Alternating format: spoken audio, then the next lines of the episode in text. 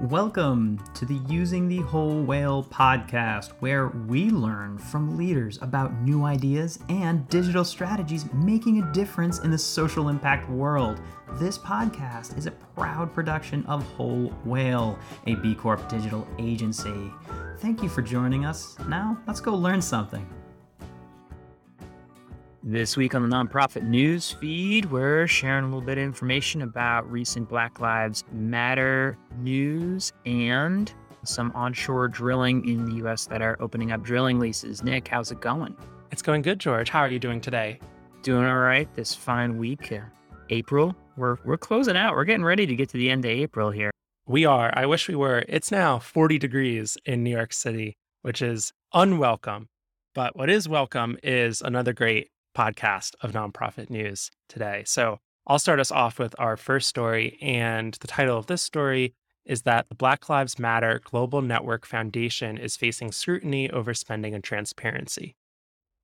In an article published by New York Magazine a couple weeks ago, the Black Lives Matter Global Network Foundation, BLMGNF, is coming under a little bit of scrutiny it appears from failing to file a Form 990, as well as some public questions about the purchase of a essentially house, a, a private property for $6 million in California. This story has been seized upon by right wing and far right news outlets. But the article from New York Magazine did cite Candid co founder and former CEO of GuideStar, Jacob Harold, who is quoted as responding to the reporting as very legitimate critique. And we're not criticizing Black Lives Matter, the movement, the organ, you know, even the organization broadly, but I think that there this does raise questions about transparency and just how important it is to communicate that for an organization that, let's face it, has lots of lots of people who are looking to attack them for political reasons. Scrutiny is inevitably going to be high for an organization like BLM. That almost goes without saying. I think some of the the issues are is that the lack of filing, truly the the 990, and it's tough. You know, you're you're doing so many things at a nonprofit, especially a, a newer nonprofit that came about and formalized in in 2020, but with reported from their own numbers in February, 90 million being raised in 2020, you get to a point where filing a 990 and, and financial transparency tantamount to your ability to continue to have the trust of the of the community and for future donors. And it becomes almost like an existential question of saying if we can't communicate the transparency of of the work then you know it's it that is a fundamental risk. And frankly i, I kind of hate the oh my gosh they bought this piece of real estate here or this house here. Like like walk down Park Avenue, walk down any major street and and look for some of the like venerable organizations that have these like gigantic buildings which are by the way amazing stores of freaking value. Amazing stores of value in a time when inflation is going up and a diversification of revenue. And by the way you don't have to pay rent that you would have otherwise had to pay. So if you're trying to create like a 100 year organization yeah go buy a building but be transparent about it report it, show everyone that like this is what we did. Yeah, that's like you know it. It's frustrating because of two things. One, the transparency in filing 990s and just having to be just buttoned up for a 90 million organization that hasn't apparently reportedly filed and since founding. And then two is just, you know, you're just giving fodder to a right wing, frankly, media narrative that they're all too eager to jump on and expound upon to then unfortunately discredit a very, very valid movement. So it's something interesting to pay attention to. We debated whether or not to even put it in here and to further talking about it, but we thought it's uh, important to to understand this as as best as we could, at least looking at the limited information we have. Absolutely, I think that's a great analysis, George. I'll also call out that the particular organization in question is one of just many that have Black Lives Matter in its name. There's loosely affiliated local organizations and chapters, and there's lots of different Black Lives Matter organizations are separate entities from this. So this is not saying This is not the whole movement we're talking about. We're talking about one of quite a few organizations that have Black Lives Matter in its title or are affiliated with the movement. All right, I can take us into our next story. And this one is about the Department of Interior opening up new onshore land to drilling leases. So, in a reversal of a previous Biden administration moratorium, the Interior Department is opening up 144,000 acres of onshore land to new leases for oil drilling, as reported by Mother Jones. This announcement comes as bad news to environmentalists, but surging oil and gas prices have put the Biden administration between a rock and a hard place as supply chain issues and disruptions stemming from the Russia Ukraine war and other inflationary and global supply chain pressures have continued to increase prices globally. The Interior Department responded to this criticism, saying that the new leases only open up approximately 20% of what the oil industry asked for, and that the royalties the oil companies will have to pay the government will go up from 12.5% to 18.75%, which represents the first increase in nearly a century. But, George, I think the angle here is that there's no winning politically for the Biden administration on this. And, you know, we're we're at the crux of really, really hard conversations where environmental priorities prices around things like oil and gas are running up against our values. And there are really, really hard choices being made. And I wonder what your take is on this, and as well as the nonprofit angle here. It's a hard time. It's anytime you're talking about the environment, a, a long term consequence versus an immediate emergency, you know which one wins. Unfortunately, we already have tons of tons of land, public land, uh, land that has already been designated for drilling that is not being drilled right now. So you can very clearly see, you know, never let an emergency uh, crisis go to waste being leveraged by the folks lobbying for opening up more public land to this. The other side of it is, yeah, of course, we need to, you know, stop a, frankly, very violent dictator who's got a stranglehold on Europe's oil, which is causing untold suffering on a population of people right now.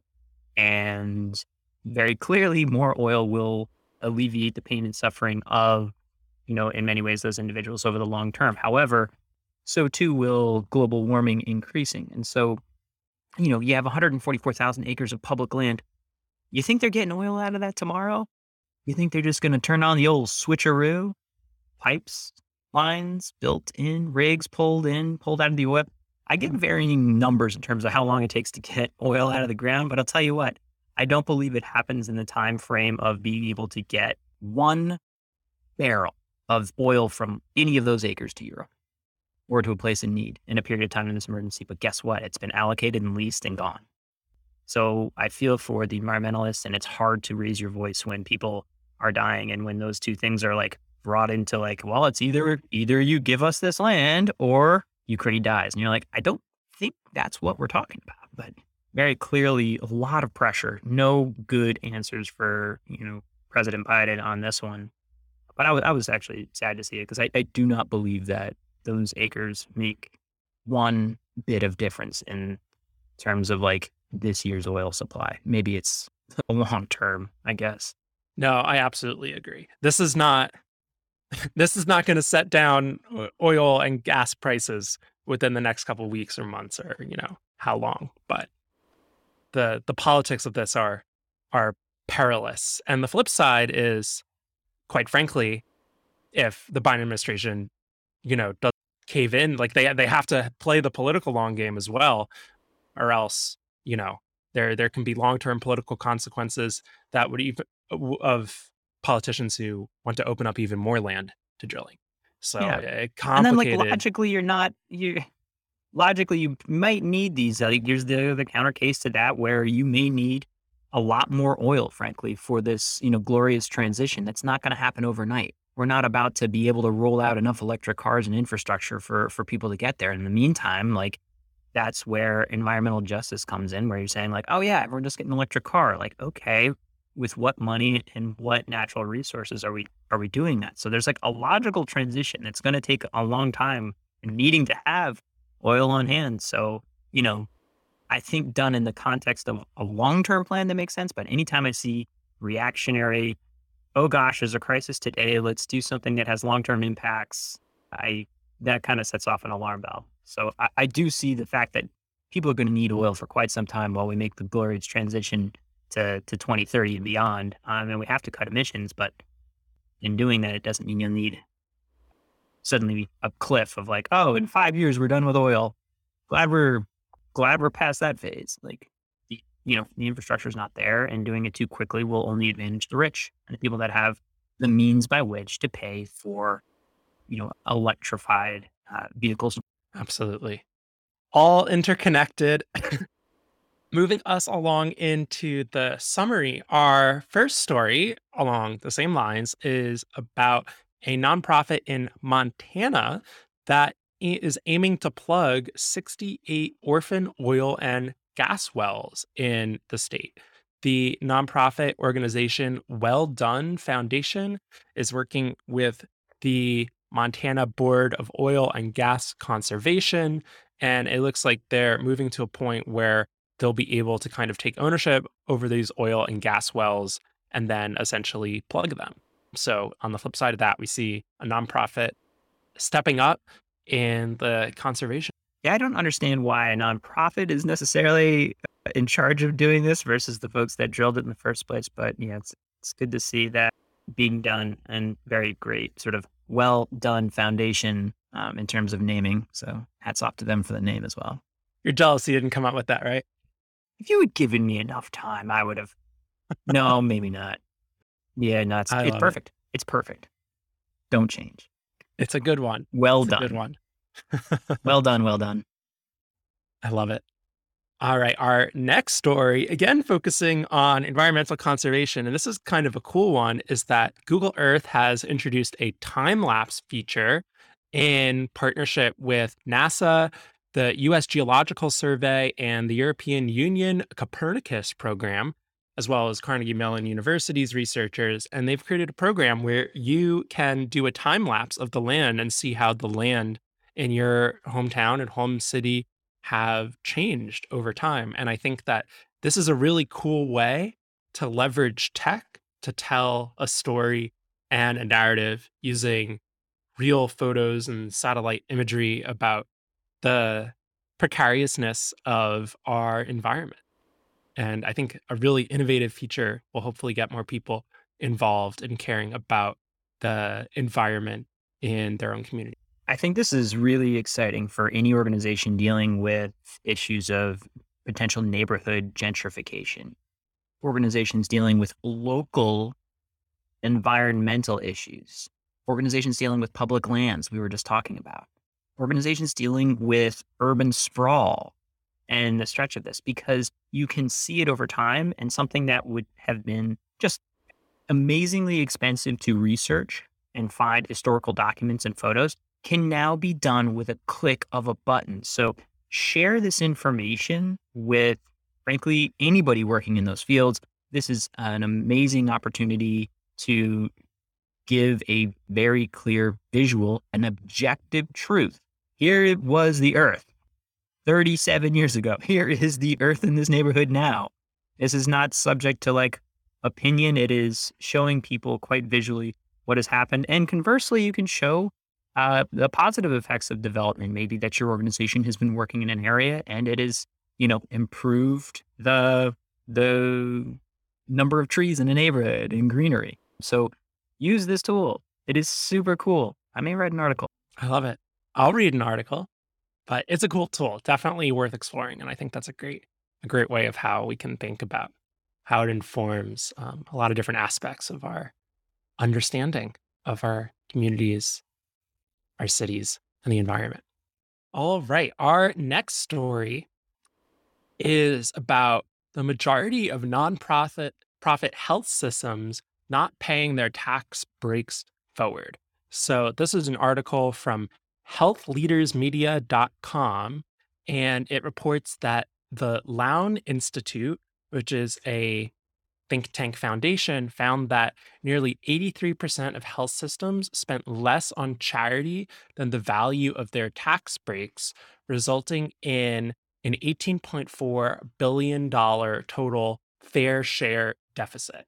So I guess the takeaway here is that the tax breaks are meant to essentially be paid forward and that the largest hospital systems in the country, many of them are not reinvesting the value of those tax breaks within their communities. And this article lists out the the top largest ones in terms of that fair share deficit.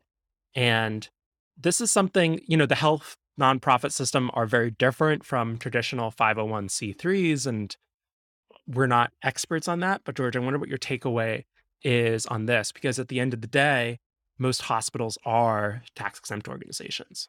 Yeah, there there's a huge issue here. I was very happy to see this article and sort of bringing to light if you're getting tax treatment of uh, a 501c3, it is vitally important that you pay it forward to the community rather than just bank it or hide the fact that there are services that people can apply for.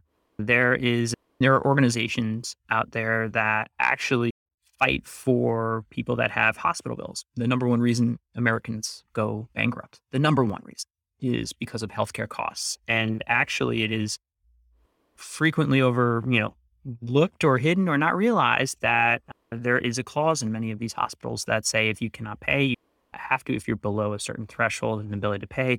There are organizations out there. One I think is called Dollar For, and there's other like fairhealth.org that really try to fight for patients' rights in terms of, you know, nonprofit public funded hospitals that actually should not be driving people into bankruptcy, but rather absolving and offering the burden of that that treatment. So there's a lot to unpack here, but you know, 227 nonprofit systems collectively failed to invest 18.4 billion into the community. And when I read that, that's 18.4 billion that could have been used to potentially prevent those types of, um, you know, those types of tragedies with regard to to driving people into uh, bankruptcy. Absolutely, it's uh, it's sobering to be honest as a young person who's very fortunate to have health insurance and, and thinking about that, it's the health system in America is is whack. It, it is crazy. I personally spent time in Europe and just even explaining to people how the healthcare system in America works and how that that fact you raised that Americans can go bankrupt or lose their homes from healthcare costs is a completely foreign concept to so many other democratic, economically advanced countries. Only in America does that happen. And I think this is just one kind of uh, this is one way of of looking at that data, and of course, a, a much much lar- larger and more complicated conversation. But to me, this this spoke to me as as something yeah. to pay attention to as well. I just want to make sure because I, I breezed over this quickly, but dollarfor.org. They've saved over 14 million in medical debt relief. And basically their effort is around the debt forgiveness program. So they enforce the hospitals hospitals charity care policies. So in order for hospitals to keep their nonprofit status, they actually have to have programs that aid families without incomes large enough to cover their medical expenses called charity care. So it's just like this, this footnote that hospitals, I won't say, you know what, don't, not the broad brush, take it back. However, it's not on the first page of the brochure of the website. So these folks are actually helping families get access to this, this charity care, which is part of that 501c3. So big shout out to Dollar. Absolutely. That's awesome work. All right. We have one last story, and this is an interesting one. This comes from NPR, and it the headline is that the RNC is severing ties with the nonprofit that runs presidential debates. So, all those presidential debates we watch and cringe at on television are actually run by a nonprofit organization. Usually, they're hosted at universities and schools and that sort of thing, designed to promote civic engagement and involvement in the process. The RNC of course, the Republican National Committee which represents the Republicans in those debates, is severing ties with this organization. What that means for the future is potentially no debates. Nicole goes into details about why the Republicans may not be uh, entirely happy with it, most of it having to do with the current de facto leader of the Republican Party.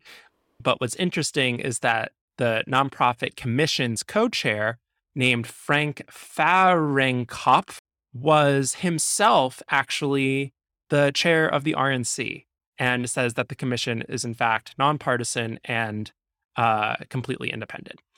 Do with that with what you may but interesting. And I didn't actually know that the presidential debates are organized by a nonprofit. I think another cool example of a nonprofit filling a extremely vital public need. We hope they're able to figure out some kind of resolution to this because I think those debates are instructive in ways that may not always be entirely welcome or obvious, but quite the interesting drama playing out here, but uh, reminder of the nonprofit uh, sector playing a vital role in all aspects of American civic life. Yeah, I think it's it's a good summary. Uh, it's a real sad state of affairs for like the ability to have political discourse at a national level. And with, you know, I wonder what the Commission on Presidential Debates does if nobody wants, if half the party doesn't want to to use them. That seems like an existential Nobody, crisis. That's you only have one half of a debate there. Oh, brother. How about a feel good story, George? Yes, please. All right. This one comes from the website called denverite.com, reporting out of Denver, Colorado. And it talks about a uh, local nonprofit arts organization called the Chicano Humanities and Arts Council it talks about how various nonprofits have been teaming up in the Denver area. The organization Revision, a Westwood nonprofit that focuses on improving food access and food security, and Urban Land Conservancy is a real estate nonprofit that aims to preserve communities and prevent displacement, are teaming up. And they're actually helping nonprofits fight off gentrification. And we talked about nonprofits owning land and physical space and buildings, and unfortunately are experiencing the same crunch in the real estate market as everybody else. So, this is a cool partnership. It seems like it's able to help a nonprofit stay in the neighborhood and community that it's serving in. Yeah, it didn't even take us very long to realize, like, hey, there's upside to organizations buying buildings because you can get priced out on rent and moved out of communities. And, you know, the they're able to get uh, loans to do this. So it's it's a good application of keeping community-based organizations in the community it, because in large part their work probably contributed to the appreciation of, of the value of that of that network and that community there. So awesome. All right, Nick, thanks so much for these. Thanks, George. I think we did a solid job today. This has been Using the Whole Whale podcast. If you want to keep learning more about these topics and others, head on over to wholewhale.com slash university to keep learning with us. Thanks as always to gregthomasmusic.org for his tunes that underwrite our tracks. They're fantastic. Hope you're doing well, Greg. And just a reminder subscribes really help us on any platform that you listen to us on. Please give a thought to click and subscribe and maybe even a comment because we like hearing from you.